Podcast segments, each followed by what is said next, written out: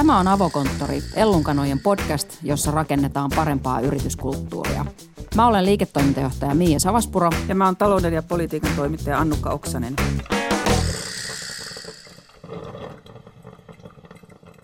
Tänään meillä on vieraana yritysten ulkopuolinen toimija, joka vaikuttaa nykyään todella paljon yrityskulttuuriin. Kansalaisjärjestö Finwatchin toiminnanjohtaja Sonja Vartiala johtaa järjestöä, joka tutkii muun muassa yritysten vastuullisuutta tai sen puutetta. Puhumme tänään siis kansalaisjärjestöistä ja yritysvastuusta. Podcastin lopussa Ellunkanojen perustaja Kirsi Piha esittelee bisneskirjoja, jotka ovat eniten muuttaneet hänen ajatteluaan. Ennen kuin me päästetään vieras ääneen, puhutaan hetki siitä, miten vastuullisuus vaikuttaa yrityskulttuuriin.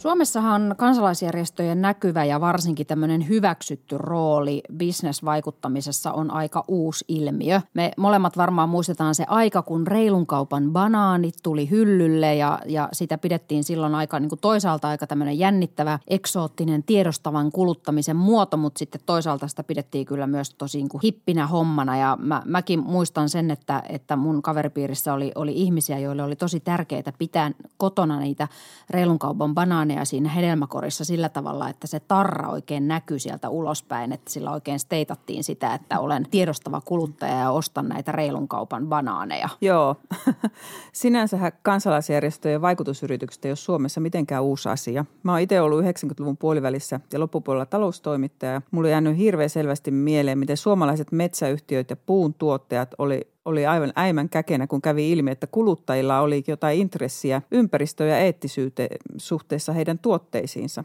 Näitä sertifikaatteja ei suinkaan rynnätty liekeissä hankkimaan, vaan pikemminkin jurnutettiin siitä, että miksi kuluttajilla pitäisi olla semmoisen asian ylipäänsä sanavaltaa. Joo, tässä vaikuttaa isosti kyllä se metsäteollisuuden perinteinen mahtiasema Suomessa. Ja sitten myös tietysti se, että meillä ei ole juurikaan ollut perinnettä niin kulutustavaraviennissä isossa mittakaavassa. Ja nyt puhutaan siis ajasta ennen Nokiaa tietysti. Joo, samoihin aikoihin eli silloin 90-luvun loppupuolella suomalainen metsäteollisuus tutustui myös ihmisoikeusaktivisteihin Kaakkois-Aasiassa, erityisesti Indonesiassa. Mä tein silloin näistä aiheista juttuja ja mulla on jäänyt mieleen se, että yrityksissä oli ihan tämmöinen vallitseva vilpitön näkemys, että yrityksen täytyy keskittyä bisnekseen eikä, ja voiton tekemisen omistajille niin kuin Suomessa aina jauhetaan, eikä ryhtyä poliittiseksi. Eli tämä bisnes oli ikään kuin neutraalia toimintaa, mutta ihmisoikeudet olikin sitten jo politiikkaa. Joo, tässä asiassa ollaan kyllä tultu ihan huimasti eteenpäin ja tapahtunut todella isoa kehitystä, koska siis nythän yrityksiltä nimenomaan odotetaan, jopa vaaditaan niin kuin tietynlaista poliittista aktivismia. Ja tämä liittyy isosti tietysti siihen, että kun tässä maailman ajassa poliittinen päätöksentekojärjestelmä on hirveän hidas eikä pysty ratkomaan niitä meidän viheliäisiä isoja ongelmia, mitä meillä tällä hetkellä maailmassa globaalisti on, niin yrityksiltä odotetaan sitten tämmöisiä, tämmöistä niin kuin ratkaisun, rat, ratkaisun mahdollistajaa ja ratkaisujen tarjoamista. Ja varmasti yritykset ajaa vielä sitä klassista edunvalvonta-agendaansakin, tai ainakin olisi tyhmiä, jos ei ajaisi – ja onhan niillä sitä varten etujärjestökin EK, joka tosi sekin on nyt heittäytynyt yhteiskunnalliseen kampanjointiin tällä työ ei syrji kampanjallaan. Mm. Joo, Suomessahan tämä on kuitenkin vielä aika pientä ja kesyä tämä yritysaktivismi. Äh, lähinnä tulee mieleen Finlays on näyttänyt ehkä esimerkkiä viime vuosina, mutta muuten on ollut, ollut kyllä tosi hiljasta. Sen sijaan maailmalla yritykset ottaa tosi näkyvästikin kantaa, että jos ajatellaan nyt vaikka ihan tuoreinta, aika, aika tuoretta keissiä, jossa urheilujätti Nike valitsi kasvoksiin tämän Colin Kaepernickin, joka oli tämä amerikkalainen, on tämä amerikkalainen jalkapalloilija, joka polvistuu, eli kieltäytyi siis nousemasta seisomaan Yhdysvaltain kansallislaulujen aikana protestina näitä poliisin raakuuksia vastaan kesällä 2016. Yhdysvalloissahan yritykset on nyt aivan superpoliittisia, suorastaan radikaaleja välillä suhteessa Trumpiin. Musta olisi tosi hauska nähdä, että miten suomalaiset suhtautuisi siihen, että jokin suomalaisyritys ottaisi näin suoraan kantaa pääministeri Juha Sipilän politiikkaan. Yhdysvaltojen presidentti vastaa siis toimenkuvaltaa enemmän Suomen pääministeriä kuin presidenttiä. Joo, se on ihan totta. Toisaalta sitten tässä näkyy kyllä äh, sekin, että omistajat on äh, aika isosti myös ruvenneet vaatimaan yrityksiltä vastuullisuutta. Äh, siitähän puhutaan paljon, että maailma ei muutu tässä asiassa ennen kuin sijoittajat herää tähän. Ja tässä onneksi on, on näkyvissä kyllä muutosta tässäkin asiassa, että, että on niin to, tosi isoja rahastoja, jotka valitsevat ottavat salkkuihinsa vaan sellaisia yrityksiä, jotka, jotka toimivat vastuullisesti ja vähentävät painotusta tai, tai myyvät kokonaan siis firmoja, jotka ei täytä näitä vastuullisuuskriteerejä. Et siinä mielessä niin tämmöinen omistaja-aktivismi kyllä onneksi kasvaa, kasvaa koko ajan. Tavallaanhan tämä on pikkasen äh, ehkä hassuakin, koska itse ainakin ajattelen niin, että tällaiset asiat kuin vaikkapa työlakien noudattaminen tai lapsityövoimasta kieltäytyminen tai ympäristönormien noudattaminen tai muut tällaiset asiat, niiden pitäisi olla niin kuin itsestään selviä, että ne ei niin kuin erikseen olisi mitään vastuullisuuden kriteereitä, vaan nimenomaan itsestäänselvyyksiä, joka pitää niin kuin minimissään tehdä. Ja sen päälle sitten voi tehdä vielä niin kuin vaikka kuinka paljon asioita, mutta että, että kyllä niin kuin lain noudattaminen on niin kuin ihan vähimmäisvaatimus. No näinpä. Mutta suurin ja akuutein yritysvastuuteema on kuitenkin nyt ilmastonmuutos. No se ei ole myöskään mikään ihme, koska yksikään yritys tai ihminen, ei meistä kukaan, jää ilmaston vaikutusten, lämpenemisen vaikutusten ulkopuolelle. Ilmaston lämpeneminen on vielä tätä suosittua digitaalisuuttakin suurempi disruptoija. Joo, Toi on mielenkiintoinen näkökulma ja varmasti ihan totta ja itse asiassa semmoinen asia, josta ei juurikaan puhuta, että se disruptiokeskusteluhan pyörii tällä hetkellä tosi paljon digitalisaation ympärillä, mutta kyllä se näin on, että, että ilmastonmuutos on sitäkin suurempi muutosvoima.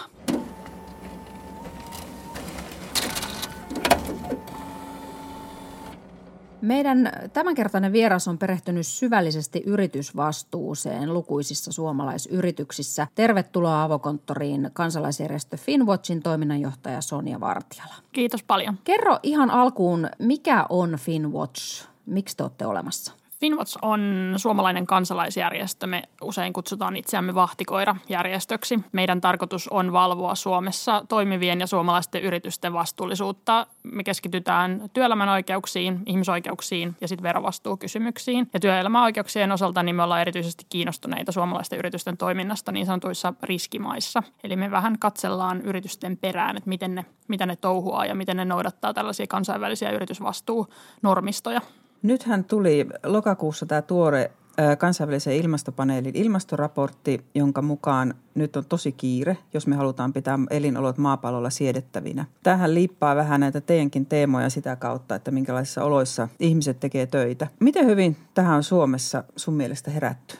No Kyllä Suomessa on herätty aika hitaasti, että vaikka nyt IPCC-raportti on kaikkien huulilla ja kuullaan paljon poliitikoilta kesän aikana, kun oli tämä valtava leväkesä, niin, niin ilmastonmuutospuhe on noussut poliittiselle agendalle. Mutta se, että ilmastonmuutoshan ei ole suinkaan mikään uusi asia. IPCC on aikaisemminkin varoittanut, varoittanut siitä, että tarvitaan todella jämäköitä toimenpiteitä nopeasti ää, ja silti niitä ei ole tehty. Et varmaan semmoinen talouspuhe, se taloudellinen narratiivi, joka läpileikkaa kaiken päätöksenteon on tässä yksi niin kuin leimaava tekijä, että sen sijaan, että muistettaisiin, että se talous ja talouskasvu, niin sen pitäisi olla väline ihmisten hyvinvointiin, niin siitä onkin tullut itse, itseistarkoitus, mikä on aika ongelmallista. Ja, ja nyt sen takia näitä ilmasto, ilmastotoimenpiteissä niin ollaan ihan todella myöhässä liikkeellä ja se tulee maksamaan meille – että me saadaan pysäytettyä tämä kehitys. Joo, tämähän on aika suorastaan kiinnittää tosi paljon huomiota se, että meillä valtiovalta ylipäätään niin puhuu julkisesti ilmastonmuutoksesta ja sen aiheuttamasta riskistä ja uhista Suomelle ja myöskään niistä toimenpiteistä, mitä meidän pitäisi tehdä. Ja sä kirjoitit tosi hyvän blogin teidän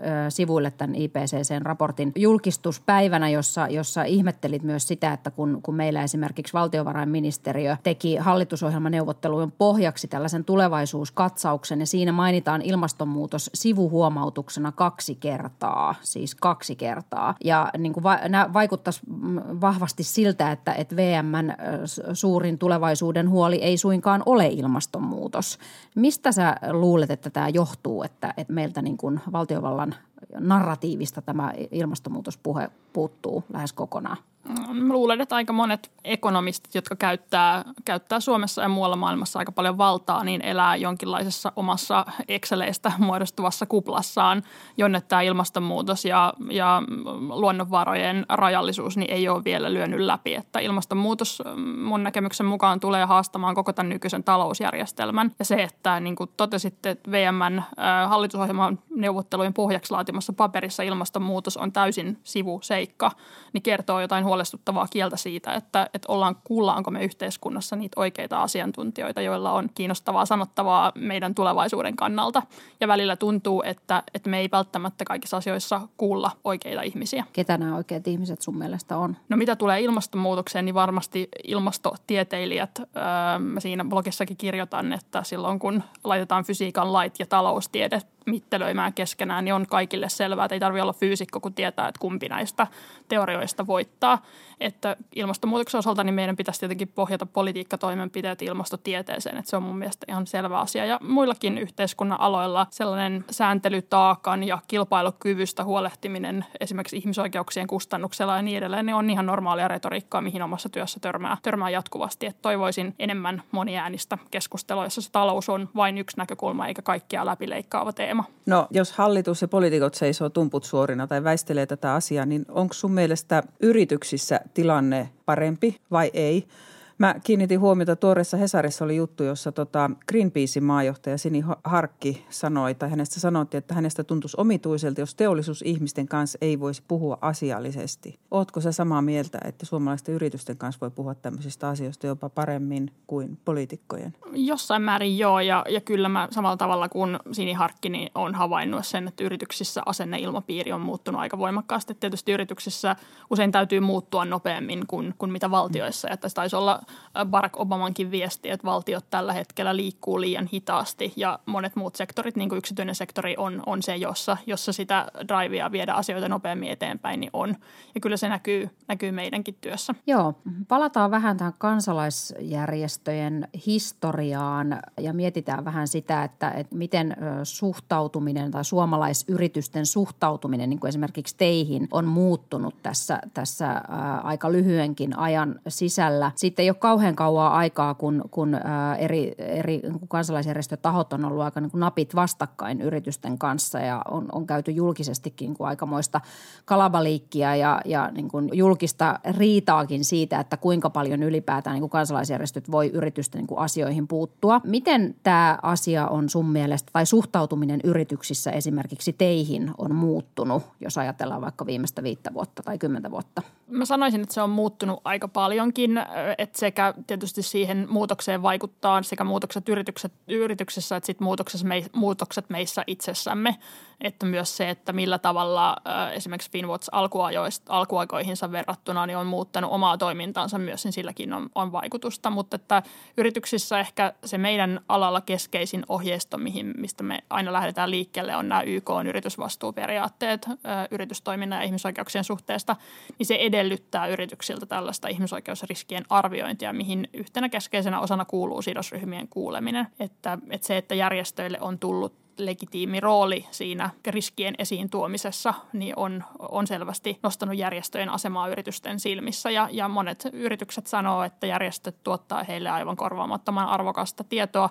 Ja kyllä se näkyy esimerkiksi mun työssä sillä, että ihan todella monet yritykset teettää nykyään sidosryhmäkyselyitä ja mulla me saattaa mennä viikossa monta tuntiakin siihen, kun mä vastailen erilaisten yritysten sidosryhmien näkemyksiä koskeviin kyselyihin. Että se on jopa niin paljon on tullut sitä kiinnostusta, että meillä ei välttämättä ole aikaa antaa kaikille yrityksille, jotka sitä toivoo. Onko sitten, jos miettii isoja suomalaisia yrityksiä, niin onko vielä semmoisia yrityksiä, joita ei kiinnosta pätkän vertaa? Kyllä sellaisiakin yrityksiä on ja on myös yllättävän suuria isoja suomalaisia yrityksiä, joilla tällaista kulttuuria ei ole. Ja se tietysti kertoo siitä, että ne yritykset toimii yleensä sellaisilla toimialoilla, joissa ihmisoikeuskysymykset tai muut yritysvastuukysymykset niin ei ole noussut esille. Että yritykset, jotka ei ole koskaan joutunut minkäänlaisten kohujen kohteeksi, jotka toimii yleensä B2B-markkinoilla, eli, eli toimii yritysten toimittaa yrityksille jotain, jotain tuotteita, eli eivät koskaan välttämättä näy kuluttajamarkkinoilla kuluttajille, niin niillä ehkä kiinnostus tällaisiin asioihin niin on, on edelleen vähäistä. Ja se on hyvin lyhytnäköistä ajattelua näissä yrityksissä, koska nämä on tulossa ihan läpi, läpileikkaavasti koko yrityskentän läpi, ja nyt kannattaisi ryhtyä toimenpiteisiin sielläkin. Mistä tämä voi johtua, tai miten tällainen ylipäätään on niin kuin enää mahdollista, kun ajattelee tätä nykypäivän maailmaa, joka on ihan älyttömän läpinäkyvä, ja vaikea kuvitella, että on enää hirveästi mitään salaisuuksia jotka pysyvät salaisuuksina ainakaan kauhean pitkään. Että kyllähän tämä niin digitalisaatio on myös johtanut siihen, että asiat on hirveän paljon läpinäkyvämpiä. Niin ää, miten on mahdollista, että, että tämä ei tosiaan ole agendalla vielä kaikissa yrityksissä, niin kuin äsken sanoit? No jossain määrin läpinäkyvyys on lisääntynyt ja pääsääntöisesti tämmöinen vapaaehtoinen läpinäkyvyys, mutta jos me ajatellaan, että EU-alueella tullitiedot esimerkiksi on edelleen ei-julkisia, eli me ei saada tietää, mitkä yritykset on tuonut mistäkin tehtaista riskimaista Eurooppaan tavaraa, eli tämän tyyppistä tietoa ei ole toisin kuin esimerkiksi Intiassa ja Yhdysvalloissa, jossa nämä tiedot on, on julkisia, että Eurooppa on siinä takapajulla. Sitten kun katsotaan verotietoja, mitä me tarkastellaan paljon, niin vain yksittäisillä sektoreilla on esimerkiksi pakollinen maakohtainen julkinen veroraportointi säädetty, eli suurin osa yrityksistä, niin heidän ei tarvitse vielä lakisääteisesti julkistaa näitä tietoja. Mutta tietenkin se, että miksi kaikki yritykset vapaaehtoisesti etene näillä aloilla, niin, niin johtuu siitä, että se ei syystä tai toisesta priorisoidu. Et esimerkiksi katsotaan, että se ei tuo kilpailuetua sillä markkinasegmentillä, millä he toimii tai sillä toimialalla. Että tämän, tämän tyyppiset sijoittajat ei ole kiinnostuneita, asiakkaat ei ole kiinnostuneita, niin ne kai ne pääasialliset driverit on siinä, että nämä asiat ei etene. Eli on vielä paljon toimialoja, jossa nämä asiat ei ole mitenkään bisneskriittisiä? Kyllä mä sanoisin, että tällaisia toimialoja on paljon. Että jos ottaa esimerkkinä jotain, mitä ollaan tarkasteltu, että jos ajattelette, että ostatte auton, niin ei kuluttaja kysele, että mistä nämä auton johtimet on, on tulleet. Tai jos menet laivalla Tallinnaan, niin et kysele, että millä tavalla tämän moottorin laipat on koottu. Että, että nämä on sellaisia, joiden perään kukaan ei kysele ja siksi ne ei ole ne ei ole niin kriittisiä siellä yritysten sisäisissä riskiarvioissa. Nehän on myös hirmu vaikeita asioita, jos miettii vaikka jotain moottorin kokoonpanoa, niin peruskuluttajalle mulla ainakaan mun olisi ainakin vaikea ruveta keksiä niistä yksittäisistä osista kysymyksiä. Sehän tavallaan myös suojelee maailman monimutkaistuminen tai tuotteiden monimutkaistuminen suojelee niitä yrityksiä Kyllä. osittain tältä. Kyllä ja se, että tämä keskustelu edelleen pyörii aika paljon sen kuluttamisen ympärillä. Että jos meiltä tulee raportti ulos, jossa kerrotaan, että on löytynyt pakkotyötä tai lapsityövoimaa jonkun tuotteen takana, niin ensimmäinen toimittajien kysymys on yleensä se, että mitä kuluttajat tälle voi tehdä. Ja silloin me yritetään sanoa, että no ei, eipä juuri mitään, mutta että voitko soittaa vaikka ministeriö ministeriöön, työministeriöön tai oikeusministeriöön ja kysyä, että mitä ministeriö tai poliittiset päättäjät voisivat tälle tehdä. Että tällaisia kysymyksiä edelleen, edelleen esitetään aika vähän ja tätä me koitetaan muuttaa. Joo, tämä on hyvä pointti, koska ylipäätään tässä vastuullisuuskeskustelussa ja ilmastonmuutoskeskustelussa tuntuu, että täällä Suomessa ainakin sitä vastuuta sälytetään hyvin paljon yksilölle. Meiltä puuttuu jotenkin tällainen yhteisön ja instituutioiden vastuu keskustelu aika pitkälti. Ja kun me kuitenkin, totta kai me tiedetään, että, että yksilön pää päätöksillä ja mun omilla valinnoilla esimerkiksi arjessa on väliä, mutta siinä isossa kuvassa silloin sitten kuitenkin loppujen lopuksi niin kuin hirveän vähän väliä. Onko sulla jotain analyysiä siitä, että mistä johtuu se, että me mielellään sälytetään tätä niin kuin yksilön harteille tätä, tätä ratkaisua? Yksilö on aina kiinnostava, se tulee lähelle ihmisiä. Että muistan aikanaan järjestötoiminnassa, kun olin erään järjestö, järjestön hallituksessa, niin kaikkein kiivain keskustelu syntyi siitä, että minkä värisiä kahvikuppeja ostetaan järjestön toimitiloihin sen sijaan, että joku strategia tai toimintasuunnitelma saatettiin hyväksyä sellaisenaan. Että sellaiset pienet ihmisten kokoiset asiat, niin ne tulee ihmisiä lähelle. Et me ollaan Finwatchissa yritetty vuosikausia jo pitää meteliä esimerkiksi julkisista hankinnoista, joka tuntuu olevan maailman tylsin tylsin, tylsin aihe, jossa liikkuu kymmeniä miljardeja euroja varoja ja ne on meidän yhteisiä varoja, mutta silti ne ei koskaan nouse uutisotsikoihin, että millaisia vastuullisuuskriteereitä siellä käytetään, mutta sen sijaan jostain yksittäisen ihmisen kahviostoista tai banaaniostoista niin on, on jauhettu vuosikausia ja se on tärkeää ja siitä pitääkin puhua, mutta samaan aikaan olisi hyvä, että kiinnitetään huomiota myös niihin isoihin volyymeihin ja isoihin rakenteihin, jotka on pielessä. Joo, kahvia, banaani ja sitten tämä eeppinen teepaitahan on nämä yritysvastuun klassikoita, mutta tota, miten te valitsette ne yritykset, joihin te yritätte vaikuttaa? Me yritetään löytää sellaisia yrityksiä ja toimialoja, missä sillä meidän työllä olisi mahdollisimman suuri vaikutus, mutta se meidän toimintalogiikka ei perustu siihen, että me yritettäisiin yksitellen käydä läpi vaikka kaikki Suomessa toimivat yritykset. Me yritetään löytää sellaisia kiinnostavia esimerkkejä ja ilmiöitä, joiden kautta me pystytään sitten nostamaan esiin ne rakenteelliset ongelmat niiden ihmisoikeusloukkausten tai verovälttelyn takana, että se meidän perimmäinen tarkoitus on muuttaa sitä sääntelykehikkoa niin, että, että yritysten vastuullisuus ei ole enää vapaaehtoista, vaan että se saataisiin lakisääteiseksi niin sitten vero, verovastuun saralla kuin, kuin ihmisoikeuksien osalta. Miten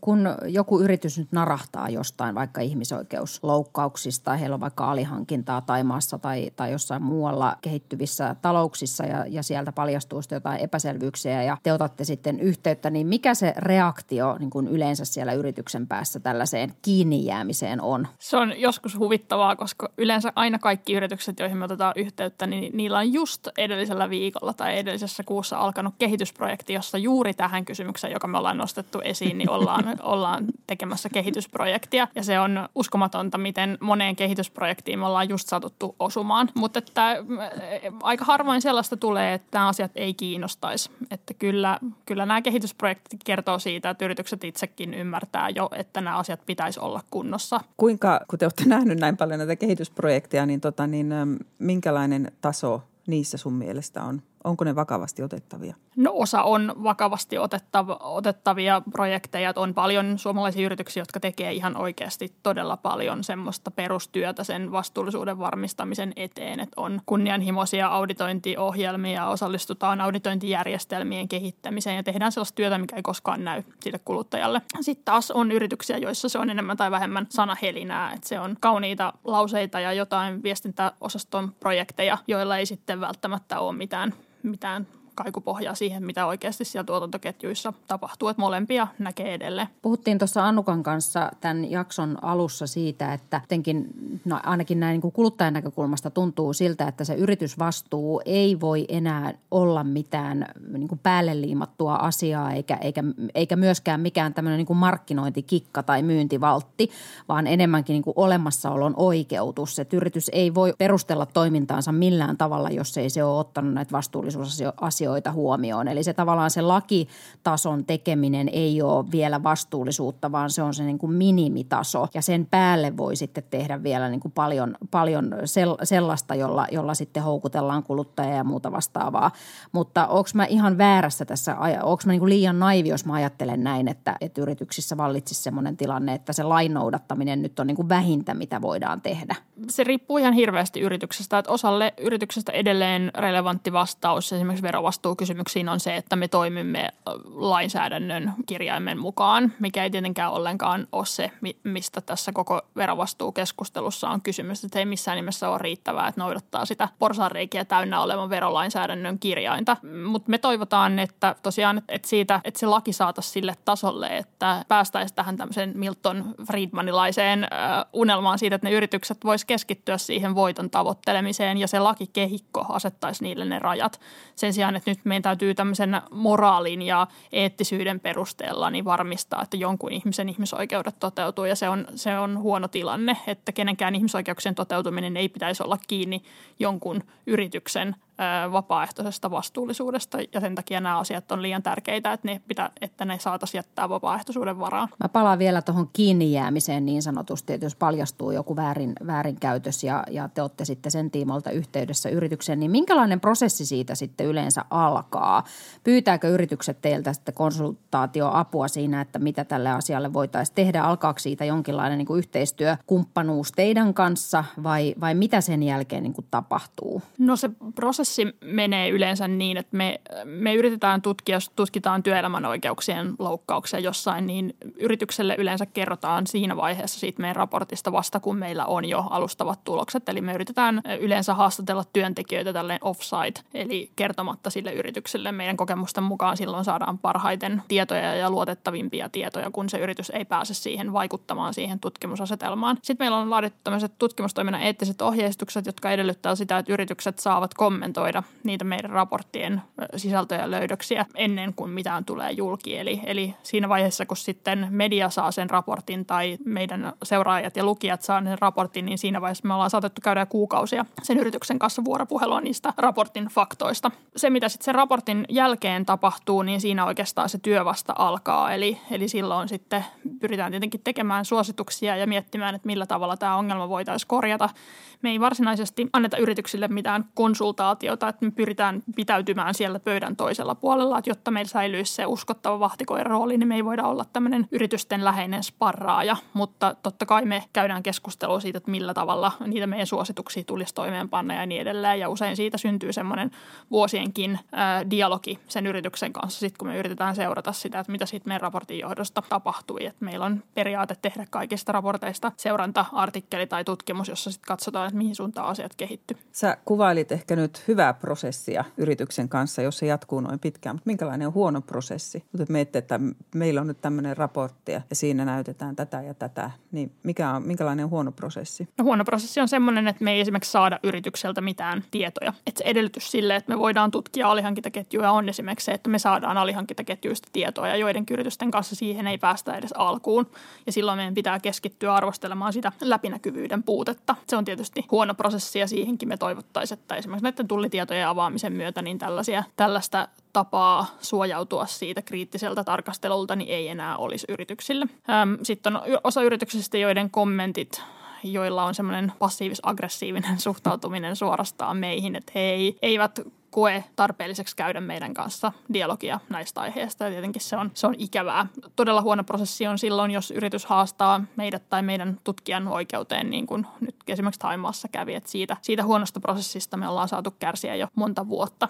Et näitä tietenkin on vähemmän, mutta yksikin aiheuttaa aika paljon haittaa. Pystytkö nimeämään ihan sellaisia yrityksiä, jotka sun mielestä on nimenomaan hoitanut tämän prosessin huonosti tai ovat jonkinlaisessa kieltäytymisen tilassa, että, että heitä ei kiinnosta se, mitä te heille, heille näytätte? En mä oikeastaan halua, halua nimetä näitä yrityksiä, että me säännöllisesti julkaistaan sellaisia artikkeleita kyllä, missä todetaan, että joku yritys ei ole esimerkiksi antanut, antanut meille tietoja, mutta en mä ehkä halua tässä tämän yhteydessä nyt pinpointata mitään tiettyä yritystä. Niitä on paljon jotka eivät toimi avoimesti. Entäs sitten hyvät esimerkit? se sellaisia sanomaa, jos ajatellaan vaikka tässä 10-15 vuoden historiaa taaksepäin, mistä ollaan aloitettu tiettyjen yritysten kanssa ja missä, missä he ovat niin kuin nykyään tänä päivänä, niin mitkä voisivat olla sellaisia hyviä esimerkkejä? No hyvienkin esimerkkien antaminen tällaiselle vahtikoirajärjestölle on tietysti aina vähän, vähän vaarallista, että me haluttaisiin mieluummin tehdä niin, että meillä on joku selkeä tutkimusasetelma, jossa sitten asetettaisiin näitä, mutta voin yleisesti sanoa toimialoja, että esimerkiksi päivittäistavarakaupan osalta, niin mehän ollaan tehty paljon, paljon selvityksiä selvityksiä erilaisista tuotteista. Ja siellä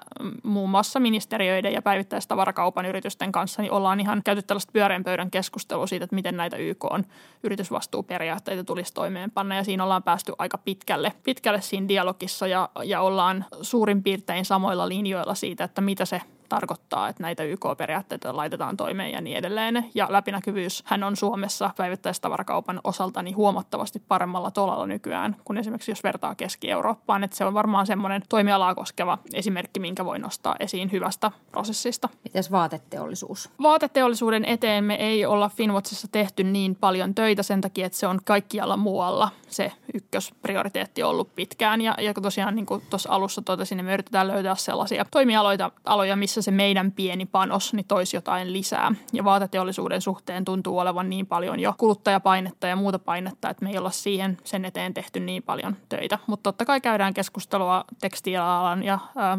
muotiteollisuuden kanssa siitä, että mitä vastuullisuushaasteita heillä on. Ja, ja myös alan etujärjestö on ollut, ollut aktiivinen meidän suuntaan. Mikä teidän työssä on vaikeinta? Se, että maailma on täynnä ongelmia ja monimutkaisia haasteita ja meillä on hirveän vähän resursseja puuttua siihen, että, että välillä tulee semmoinen riittämättömyyden tunne, kun, kun saa erilaisia raportteja ympäri maailmaa siitä, että mitä kaikkea tapahtuu ja kaikkeen ei pysty puuttumaan, vaikka tietää, että jos olisi niitä resursseja, niin niitä ihmisten asioita pystyisi muuttamaan tai pystyisi varmistamaan, että joku verolainsäädännön porsaareikä ei, ei jää voimaan. Et se on ehkä turhauttavaa, että pitää miettiä koko ajan tosi tarkkaan, että mihin niitä resursseja käyttää. Toisaalta sitten taas kun näin ulkopuolisen silmin, kun tätä asiaa katselee, säkin sanoit tuossa alussa, että, että myös varmaan kansalaisjärjestöt itse ovat oppineet pa, niin kuin ikään kuin parempaan yhteistyöhön yritysten kanssa. Että silloin, jos ajattelee historiaa, niin sehän näyttäytyy ainakin ulkopuolisen silmin hyvin niin kuin riitaisaksi ja, ja, ja pikkasen ehkä myös aggressiiviseksi ja jo, jo, joskus on on ollut vähän niin kuin ylilyöntejäkin ja vähän niin kuin tällaisia väkivaltaisiakin yhteydenottoja niin kuin aktivisteja ja yritysten välillä. Ja nyt tuntuu, että se on hirveän paljon hedelmällisempää, koska siihen on tullut sitä vuorovaikutusta ja, ja dialogia ja yhteistyötä niin kuin huomattavasti enemmän. Ja, ja myöskin itse ajattelen, että kansalaisjärjestöllä on ollut kyllä niin kuin todella merkittävä rooli siinä, että miten yritykset ylipäätään suhtautuu näihin asioihin niin kuin nykypäivänä, että et, et varmasti kehitystä tapahtunut tosi paljon, mutta, mutta nämä haasteet on, on, on varmasti aika niin kuin isot ja, ja, ja vaikeat ja, ja en yhtään ihmettele, että tollainen fiilis tulee. Mutta mikä sua itseäsi niin kuin motivoi tässä duunissa niin kuin jatkamaan, jos sun pitäisi sanoa niin kuin pari-kolme sellaista tärkeintä motivaattoria sulle henkilökohtaisesti, niin mitä ne olisi? Mm, varmaan ensimmäisenä se, että me saadaan kuitenkin pienestä koosta ja pienistä resursseista, mistä äsken valitin, niin niihin verrattuna aika paljon paljon aikaan ja saadaan nostettua julkiseen keskusteluun sellaisia kysymyksiä, joista mä tiedän, että ne ei sinne muuten, muuten nousisi esiin. Sitten tämä meidän työ liittyy, että se koskettaa ihan oikeita ihmisiä siellä usein toisella puolella maailmaa ja se on tosi hieno tunne, kun näkee, että oma joku vuosien työ, että se johtaa siihen, että ihmiset ei enää ole pakkotyössä ja niillä on passit ja ne voi mennä kotimaahansa palata halutessaan. Esimerkiksi siirtotyöntekijät Malesiassa tai niillä on järjestäytymisen vapaus ja niiden palkat on noussut ja, ja lakia ei enää rikota, niin sellaiset ihan konkreettiset edistysaskeleet, mitä näkee oman työn jäljiltä, niin on tosi motivoivia. Ja sitten mä olisin vielä viimeisen kysymyksen kysynyt palatakseni vielä tähän IPCCn ilmastoraporttiin. Onko mitään, kun me ollaan kaipailtu sitä, että, että meillä esimerkiksi Sipilä pitäisi jonkun TV-puheen tähän aiheeseen liittyen tai ylipäätään me saataisiin saatais niin meidän päättäjiltä vähän törmäkämpää kannanottoa tähän liittyen, niin onko teillä mitään vaikutusmahdollisuuksia tuonne hallituksen suuntaan? Tässä ilmastoasioissa vai? Ilmastoasioissa. No me ollaan Finmotsissa keskittynyt keskitytty juuri näiden resurssien takia niin tällä hetkellä ihmisoikeuskysymyksiin ja verovastuuseen, joka on sellainen aihealue, että jos me ei tehtäisi sitä, niin ei olisi ketään muuta Suomessa, joka sitä tekisi. Meillä olisi mahdollisuus tehdä myös ekologiseen kestävyyteen liittyvää työtä ja mä luulen, että nyt lähivuosina niin se on sellainen aihe, aihe joka tulee nousemaan esiin ja josta pitää sitten keskustella myös meidän hallituksen kanssa, että onko tämä aihealue, johon, johon me voitaisiin myös keskittyä enemmän, mutta ehdottomasti mä uskon, että jos me lähdettäisiin ilmastoagendaa ajamaan, niin meillä olisi siinäkin vaikutusmahdollisuuksia. Kiitos Sonja, kun tulit avokonttorin vieraaksi. Kiitos, kun sain tulla. Tervehdys, mä oon Kirsi Piha ja tällä kertaa mun kirja voi kuulostaa vähän omituiselta. Se on nimittäin liittyy vedon lyöntiin ja kirjailija on siis Annie Duke. Kirja on Thinking in Bets, Making Smarter Decisions When You Don't Have All the Facts – joka tietysti on aika tuttu tilanne varmaan monellekin bisneksessä päätöksiä tekevälle. Eli me ei koskaan oikeastaan tiedetä ihan kaikkea, silti meidän on pakko tehdä päätös johonkin suuntaan. Ja tästä tietysti ensimmäisenä voi kysyä, että mitä tämmöinen ammattilaispokerin pelaaja, tämä Annie Duke ylipäänsä voi opettaa bisneksessä päätöksiä tekevälle ihmiselle. Ja tulee selväksi tässä kirjaa lukiessa, että itse asiassa aika paljonkin. Annie Duke siis täytyy tässä sanoa on ollut siis maailmanluokan ammattilainen ja voittanut merkittävästi rahaa pelaamalla pokeria eli tekemällä erittäin hyviä päätöksiä silloin, kun hän on pelannut – ja se aloittaa tässä alussa miettimällä sitä, että me bisneksessä aika usein ja elämässä ajatellaan, että me pelataan shakkia, vaikka todellisuudessa me pelataankin pokeria. Ja se erohan siinä on se, että shakissa periaatteessa on olemassa oikea siirto. Eli juuri tässä niin kuin hetkessä sä voit tehdä oikean tai sitten sä voit tehdä vähän huonomman siirron. Pokerissa taas itse asiassa sä et tiedä – kaikkea sitä, mitä sun pitäisi tietää, että sä voisit tehdä oikean. Eli sä, siinä on tosi isosti myös kysymys tuurista, jolloin me ollaan lähempänä siis tätä oikean elämän päätöksentekoa.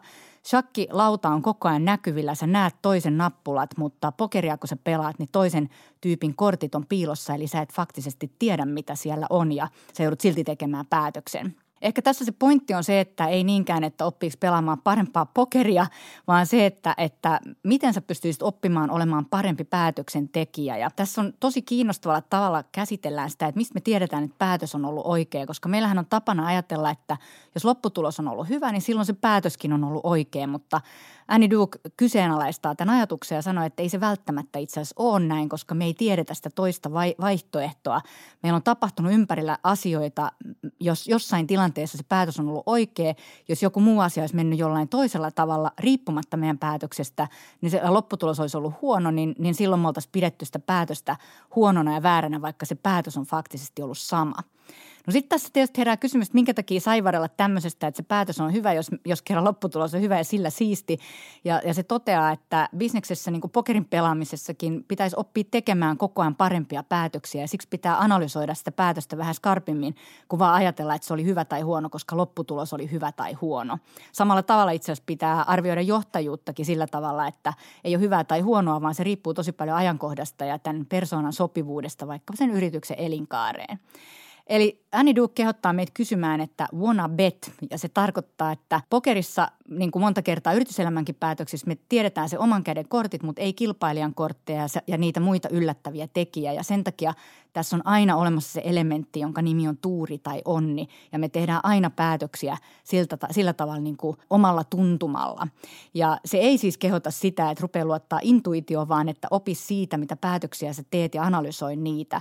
Ja sanoit, jos sä ajattelet tätä päätöstä vetona, niin se tuo tavan ajatella fiksummin kuin mustana ja valkoisena. Että esimerkiksi ajatella se niin, että 80 prosentin todennäköisyydellä tämä menee tällä tavalla, jolloin jos näin ei käykään, se kuuluu siihen 20 prosenttiin. Eli siinä oli huonoa tuuria, eli se välttämättä ei tarkoita, että sun päätöksen premissit oli väärät. Ja itse asiassa tätä samaa ajattelutapaa Duke suosittelee keskusteluihinkin, eli jos argumentti on vahva kyllä tai ei tai 100 prosenttia sitä tai tätä, niin sehän ei anna mahdollisuutta oikeastaan sen keskustelun avaamiseen.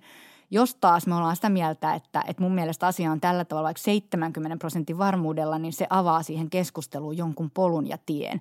Ja ehkä voisi sanoa, että tuossa somekeskustelussa, niin tämä voisi olla hyvä tapa ehkä jatkojalostaa tätä keskustelun ilmapiiriä. Mutta summa summarum, optimoimalla tämmöistä meidän omaa päätöksen vedonlyöntistrategiaa, me optimoidaan meidän päätöksentekoa ja oppimisen näkökulmasta on oleellista oppia analysoimaan, että milloin se hyvä lopputulos oikeasti johtuu hyvästä päätöksestä, joka ei perustu omiin ennakkoluuloihin ja milloin se on vaan puhdasta tuuria tämä kirja, vaikka tämä kuulostaa vähän omituiselta pohdiskella pokeria ja bisnestä ja vähän jopa niin kuin vaaralliselta, niin mä väitän, että se, se mikä tästä kirjasta saa on tapa ajatella sitä päätöksentekoa toisella tavalla ja mä uskon, että se antaa myös aika kiinnostavia työkaluja siihen, kun niitä päätöksiä pohtii. Eli kirja oli Annie Duke Thinking in Bets, Making Smarter Decisions When You Don't Have All the Facts. Lue tämä. Tämä oli Avokonttorin ensimmäinen tuotantokausi. Kiitos seurasta. Keskustelu yrityskulttuurista jatkuu Ellunkanojen blogeissa ja somessa. Siellä ilmoitamme myös Avokonttorin seuraavasta kaudesta. Pysy kanavalla.